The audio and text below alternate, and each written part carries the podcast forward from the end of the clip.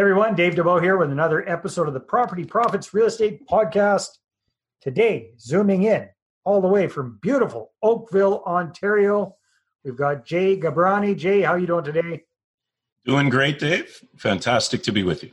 It's great to have you. And Jay is a very successful real estate entrepreneur who has created an impressive portfolio, but more importantly, he's created a very, hmm, how can I put it?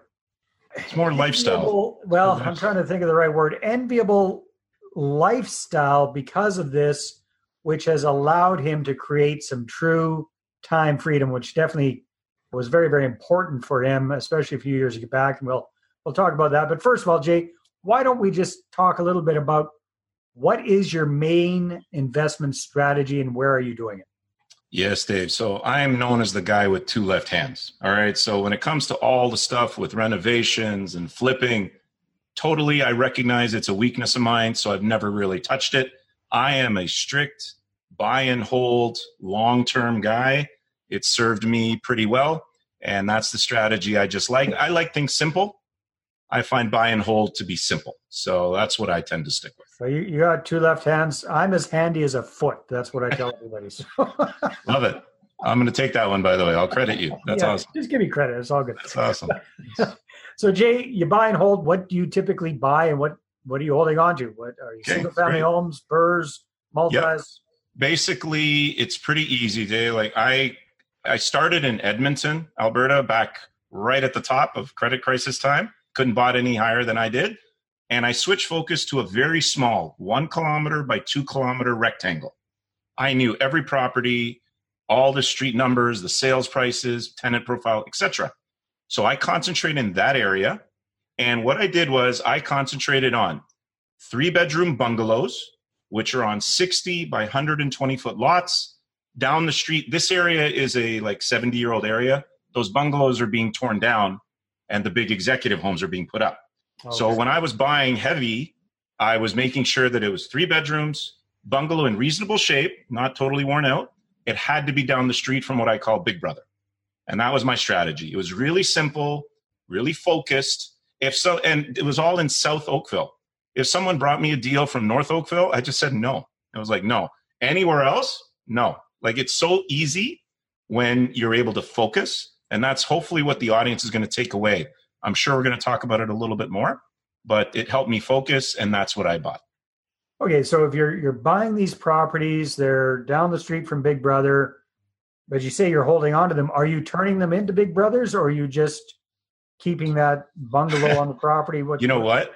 We can turn them into big brothers. My family, my in laws, are heavily involved in construction. They've built a couple of houses in this area, but I haven't yet simply because we started buying in right after the credit crisis, so 2009, 10, 11. Things that we were buying for three, mid 300s, low 400s, they're all worth like 850 to 950 now. Nice. So converting them actually isn't as profitable.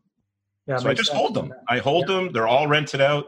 They're all rented out to long, like seven year tenant, five year tenant, eight year tenant. Just, I find it so easy. I don't want to complicate my life with building it. So, but that is obviously a future exit strategy. Yeah, no, It's available to us, but just not not yet. So they're bungalows. Do they have secondary suites in them, or are they just single family homes? Single is? family, single family homes. One of them has a separate entrance, finished basement, but I actually still rent it out as a whole house. They're usually about 1,100 to 1,200 square feet above ground, and the same thing below ground in the basement. Right? Basements are pretty well all finished in this area because the houses are so old. People Hmm. needed living space, and I So try are and make sure there's two bathrooms. These, or, or were these all purchased back when they were cheap, like Porsche? Yeah, cheap. Then they skyrocketed back in 2016. Yeah. Right, they really took off, and then the buy and hold model did not work. Right. So the only thing I've done outside of that strategy is the only thing I bought in the last few years are some condos, which are still in the area. So I know the area very well. I know the tenant profile, and I got some. I got pretty good deals on it because I bought early in the pre-construction process for a builder that I knew, and yeah, that's it. So haven't been actively buying because they're all like 850 950 now Yeah. and the rents as pretty well everywhere the rents don't catch up to appreciation for quite a while, and they still haven't caught up. So yeah, I've stopped. I was asking because for those kind of price points, you can't you can't make it as a single family home, and it, it might get close, you know, as a property Up, with a secondary suite in there. up But down yeah, or something. Yeah. yeah, Yeah, interesting, very very cool. So, what was it that got you inspired and activated into real estate investing? What were you doing before? What got you into the whole thing? Sure. Even though I went to university, trained and educated as a professional accountant, I pretty well, I had always promised my parents I'd never work for anyone after 25. The last day I ever had a job was the day before my 25th birthday. I left the accounting firm I was working at. Let's just say ever since then, I have been an entrepreneur, several different businesses. But in terms of real estate, so I started business in like the late 90s when I left my work. But real estate was very specific. It was after my first child was born. Jaden, he was born in August of 2005. And when I held him, I realized, oh boy, life's changed. And up until then, let's say I was doing well as a bachelor, it was okay, it was fun. But now you have, you're newly married, you have your wife, you have a new son, got to buy a house, all that stuff. So all I wanted to do, Dave, was I had always driven to be successful. I was always rather ambitious, but I wanted to know how millionaires became millionaires. And you can even see on the bookshelf behind me, there's lots and lots of books. Back in 2005, I just started reading. I joined an association we both know, REIN, started learning. And then, so it was mainly because my son was born. I was like, how do millionaires become millionaires? I read a whole bunch of stuff. I chose real estate. Very nice. So then, at that point, you were buying in Edmonton. Is that correct? That's right. So when he was born and I started researching in December of 2005, the same properties I bought like a year and a half later were 130,000 cheaper. I could have bought things for 130, 140,000. I was again, focus. I was buying 3 bedroom townhouses in North Edmonton. Okay, really close to the ring road. Right. And if I bought right when he was born, I would have paid 130, 140. Instead, I waited about 18 months, credit crisis building up, price of oil building up, and I bought 270,000. And literally, I like I said, you couldn't buy any higher than me. It fell down to like under 200,000 in what seemed overnight, but maybe it took five, you know, four or five months. So, what did you do with with those properties in Edmonton? Did you hold on to them until things came back around? Did you take a loss on them? What did What did you do? I basically did hold, but let's understand that it was negative cash flow. Yeah. So basically, I held them. I still own two of them to this day. They still have not recovered pricing wise, but now that it's been since 2007, a lot of the pay down, the mortgages have been paid down. So I'm okay. And again, I don't know what's going to happen with Alberta. I'm looking at it and saying, okay, I've been waiting for it for 12, 13, 14 years Yeah. to improve, but it hasn't. So again, we just, however, I will point out to people if they're in that position, even though I've owned them for like over a decade, they've only ever been vacant three months Wow. in total. So that's the good thing. If you can keep your stuff rented, that's kind of the name of the game when you're in trouble, right? Like when you're going through some trouble, keep it rented, keep the space full. Yeah. So that's one thing I want people to point out. It's not always doom and gloom, even when the numbers go down, if you stay rented. Yeah, exactly. Because, like you pointed out, especially over that kind of time frame, your tenants have been paying rent almost all that time, except for three months, That's right. and they've been paying off your mortgage for you. So, I mean, your right. mortgage has been paid way, way down over those however many years. So that's Yeah, like 40, 50,000. Yep. In that area, for sure. All right. So then, so you're buying a lot of single family homes. Were you working with investors? Were you just using your own capital? What did you do for down payments? Yeah, hopefully your audience could get something out of this too. Is in Edmonton, it was all my own money. And basically, it evaporated in that four to six months. The down payment money I'd put in, 20% down, all gone. So by this time, my wife and I had two more children. So we have three children under five. I'm wiped out, no cash left, business still running, but it even got hurt by the credit crisis. But I still knew I wanted to continue with real estate investing. That's when I switched focus to Oakville. And Oakville was all with partners, 100% JV partners. I started with the best man at my wedding, John. I go, John, I really screwed up in Edmonton, but I've been studying Oakville, right? I've been looking at the economic factors, and I think it's going to boom. but I don't have any money left. Do you want to go in with me? He's like, yeah, let's do it. Right. He knew nothing about real estate. He had no inclination to learn real estate, but he's like, yeah, let's do it. Then slowly it starts, right? I invite John. John invites Tony. Tony invites Sam. And before you know it, you have partners basically saying, all right, we believe you. We like what you're doing. You have to be very trustworthy. You have to tell them the bad news and the good news. And people can raise money. There's money everywhere. Oh my goodness gracious. There's so much money just sitting around. If you, you should never have the excuse of uh, there's no money. Because if you don't have it, that's fine. Partner. Exactly. Partner, be resourceful. It's not about having resources, it's about being resourceful. So yes, so, all partners. So how how many properties were you able, if you don't mind sharing, to build up to with your joint venture partners? With the joint venture partners in Oakville, it was eight. When you include what was in Edmonton, it was a total of about 11. We had hmm. three in Edmonton, which again were mine. So those are all the lost ones.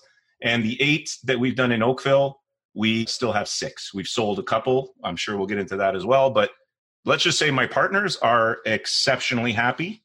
They've all told me it's the best investment they've ever made. Excellent. So, with partners and with what you're doing there, is real estate your full time thing, or is there something else that's helping to cover the bills as well? Yeah, it's, I always say it's tough to make a living on real estate cash flow, especially when you're in single family homes. Mm-hmm. You have to get some pretty good deals, maybe scale up a bit, and you can have lots of cash flow coming in. But no, I run a business. The business is called Prepared Fathers. I'm basically a financial coach. I'm a financial coach for parents and kids who want to be financial all stars, is what I call it. Because of my accounting background, business background, real estate background, I also invest quite a bit in stocks. So between the four of those, I love doing the consulting and coaching. So Prepared Fathers is my what we'll call everyday business that I do. I stay busy with. Now it's a very illustrative, however sad and tragic story about why you got into prepared fathers. Are are you okay sharing a little bit about that? Sure. All right. So I'm sure a lot of your audience are married, spouses, etc.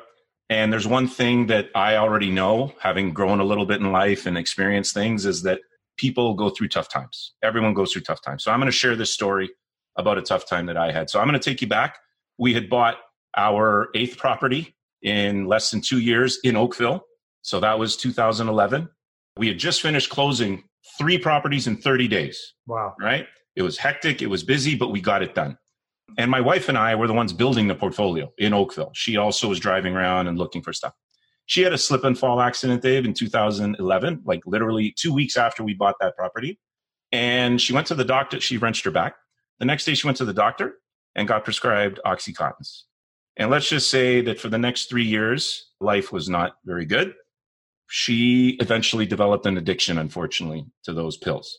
And it was just a very downward, slippery slope. So from 2011 to 2014, we didn't buy any properties, even though we had all kinds of plans to keep buying properties. Life kind of really it got in a rut. It slowed down because things that she was just doing every day. We had three young kids, right? Three young kids, household. She was super busy domestically. I was super busy business and real estate. And let's just say that that downward slope did not go very well. She eventually passed away. And the reason she passed away was she didn't want to be here anymore. Mm-hmm. So it's one of those stories that I tell. If we were talking years ago, I wouldn't have been able to talk. Like I would have been streaming tears by now. But I do share it because I just want to encourage people out there. That was the biggest regret of my life is not being able to help her and understand what she was going through at the time. So if there's someone out there in your family that's going through this thing, please just reach out and help them.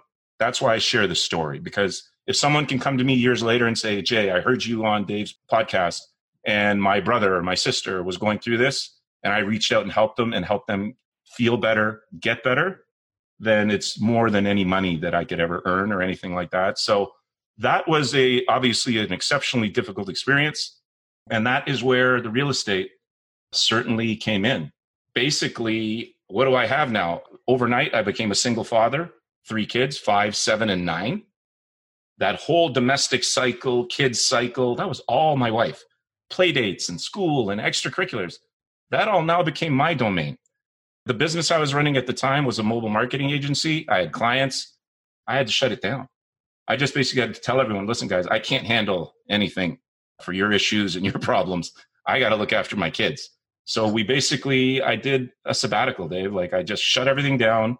There was no money coming in, but that's where my real estate came in. I was able to first refi a property, put a whole chunk of money in my bank account, six figures, and not have to look at it for whatever it was, like 18 months, 19 months. And then I didn't, I wasn't ready yet to come back. So then I sold the property and put that chunk of money in my bank account and I went another two and a half years. So my sabbatical was a total of four years. So I'll definitely, you know, point out to your audience if you have any doubts about getting started in real estate or pushing through raising money, etc., there's going to be times in your life you're going to need it. When I was writing out my goal board years and years ago, I never wrote building a real estate portfolio in case my wife passes away. No. But that's exactly what ended up happening. So I encourage everyone to get moving. Don't delay. Like you never know. Life can throw us curveballs. We just went through pandemic, right? Yeah. We didn't know that was coming, but it came. So that's what I encourage people to do is be ready for life's curveballs and real estate. Let me be ready. After that was a tragic and obviously a very difficult experience to go through. Oh my God, for sure. Jay, thank you very much for sharing that. I appreciate that. And I'm sure that's a, a strong message for many people and a wake up call for some of us as well, right? I hope so. Heaven forbid that happens to anybody else, but you know, stuff happens, like you said. Stuff happens. It might not be that, but something happens. Might be illness, might be goodness knows what. So, mm-hmm. real estate gives you that financial cushion to fall back on. Yes. So that you can take, and I, you know, you say sabbatical time off. It's it's neither because you were busy as hell. I'm sure raising a family yep. in that whole time, being mom and dad in yep. that time frame. So it allowed me to drive my kids to school every day, pick them up every day, and just spend literally like hours and hours a day with them because I had to help. Not only was I going through it, right? They lost their mom. So yeah. we talk about it. I, I needed to be there so that whenever they needed to communicate, I was there. Whenever they were going through an episode, like something tough, a memory or something like that, I was there. When we drove around, we had memories everywhere and we would talk about it. I, I was there to talk about it with them. So now I'm like, after years, you know, they're very well adjusted. I'm really proud of my kids and they got dealt something very early in life that my, like my parents, I'm 48 years old. My parents are still alive. Yeah. You know, so it's, it's just one of those things that's difficult, but yeah, we got through it. Jay, if people are interested in finding out more about you and, and connecting with you, what should they do? Great. I actually have some checklists for them for your audience. So all they need to do is they can visit www.preparedfathers.com forward slash Dave. And I think we have three investing checklists for them. So these are useful checklists for if you're a beginner or an intermediate. Gives you some useful tips. Real estate investing checklist, idle equity. If you have money sitting around, you want to learn how to invest it. There's some nice, useful checklists. I think everyone will find them valuable. So once again, www.preparedfathers.com forward slash Dave. I appreciate that, Jay. And and I know you're on to kind of a new project right now. This whole pandemic thing kind of brought something new sure. out, and and that's really exciting. You're what what do you call it again? The the teen program. That- yes, the teenager pro is the Teen Finance Accelerator. So the simple story is pandemic hit I got an email from the school board. Yeah, your kids are going to be home full time. And I was just shaking my head. I was like, what in the world am I going to do with these kids? Full, at least during summers, they can go out somewhere. Right. Here they couldn't. So I was just like, do you guys want me to teach you about finance, investing, and stuff during this self isolation? They're like, yeah, because they knew they'd be bored. I told them to invite some more friends. I asked some people on Facebook I knew, do your kids want to take part? We had 30 to 40 kids showing up, and I taught six sessions about investing and finance the feedback we received was enormous. So then I was like, why don't I just do this? Because I feel good about I love teaching. I love teaching young people. I love teaching adults. So we created something called the Teen Finance Accelerator. If people are interested, if they have teenagers who they want to have learn, sometimes parents and teens don't exactly see eye to eye, they can go to teenfinanceaccelerator.com. Perfect. All right, Jay. Thanks so much. It's always a pleasure. Fantastic. Jay. Great to be with you. And thanks to the audience. All right, everybody, take care, and we'll talk to you on the next episode. Bye bye. Well, thanks very much for checking out the Property Profits podcast. And if you like what we're doing here, please head on over to iTunes, subscribe, rate us, and leave us a review. Be very, very much appreciated. And if you're looking to create a regular flow of inbound investor inquiries about your real estate deals, then I invite you to attend one of my upcoming live online demonstrations. And you can check that out at investorattractiondemo.com. Take care.